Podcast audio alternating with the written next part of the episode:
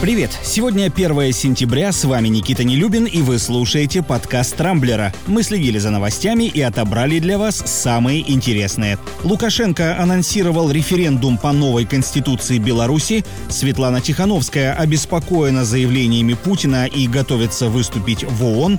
В России стартовал новый учебный год. Перейдут ли школьники на удаленку?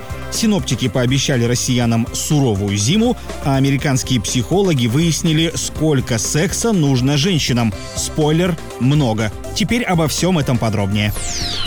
В Беларуси появится новая конституция. Специалисты уже работают над проектом основного закона, после чего документ будет вынесен на референдум. Об этом накануне заявил Александр Лукашенко. Еще в конце июня он предложил внести поправки, которые позволят перераспределить полномочия властей разных уровней, которые ранее были сосредоточены только в руках президента. Представители оппозиции уже выразили готовность к диалогу с действующими властями по этому вопросу. Кстати, мы спросили пользователей Рамблера, поможет ли новая конституция нормализовать нормализовать ситуацию в республике. Твердо в этом уверены лишь 20% наших читателей.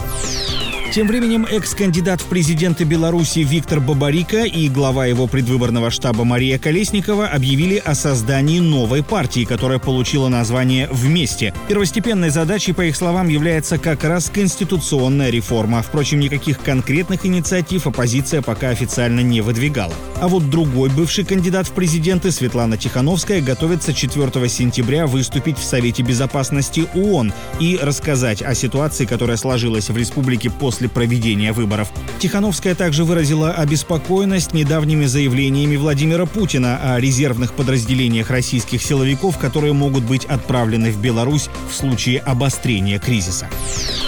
Теперь вернемся в Россию. У нас стартовал новый учебный год. Школы заработали в обычном формате, но с поправкой на сложную коронавирусную обстановку. Помещения будут регулярно дезинфицироваться, количество учеников в одном классе по возможности сократят, а массовые мероприятия окажутся под запретом. Масло в огонь подливают и сообщения в соцсетях о том, что с 20 сентября школы якобы опять перейдут на дистанционное обучение, как это было после начала пандемии. Впрочем, в Роспотребнадзоре эти слухи поспешили опровергнуть. Правда, накануне министр науки Валерий Фальков подписал указ, согласно которому российские вузы должны подготовиться к возможному ухудшению эпидемиологической обстановки и возобновлению ограничений. О школах там речи вроде как не идет, но тогда сам собой напрашивается вопрос, неужели для чиновников здоровье студентов дороже, чем школьников?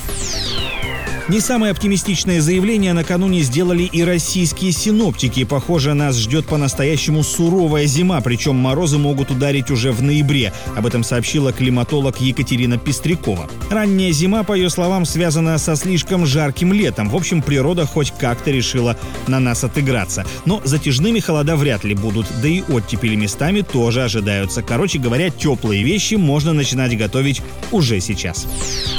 Но есть и хорошие новости. Например, Ассоциация американских психологов недавно выяснила, сколько секса нужно женщинам. Специалисты провели анонимный опрос среди жительниц в возрасте от 28 до 55 лет в США, Англии, Франции, Германии, Италии и России. Самым распространенным ответом, причем во всех возрастных группах, был «чем больше, тем лучше».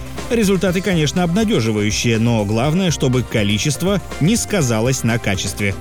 Согласитесь, это куда важнее.